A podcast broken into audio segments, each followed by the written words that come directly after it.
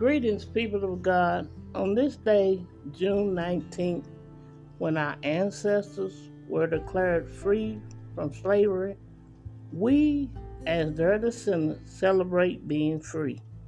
Today, God gave me a word freedom. Freedom.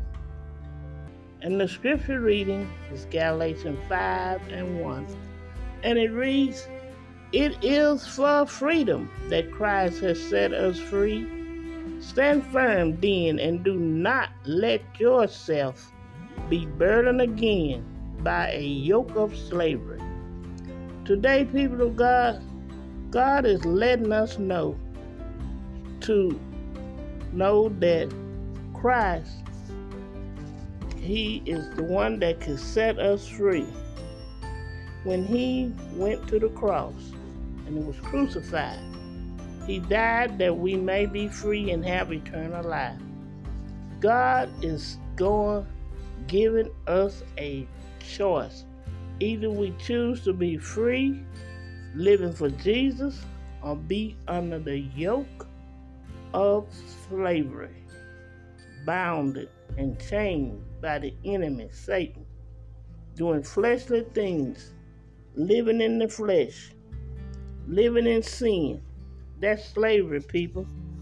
Satan is your master if you're living in sin today.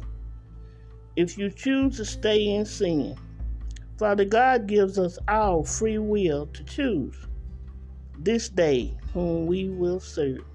We all like the idea of being free to do what we choose with no limits just the law of the land we still have to abide by, being free to exercise our freedom.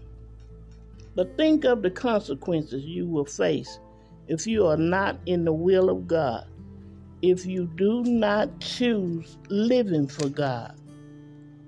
You will be under the bondage of Satan. That's not true freedom, people. We have a choice to be free. Be free in Jesus. Be free in Jesus today, people of God. Thank you for taking time to listen to this podcast. And I pray all go well with you and your family. May God protect and cover you under the blood of Jesus. Amen. Be free.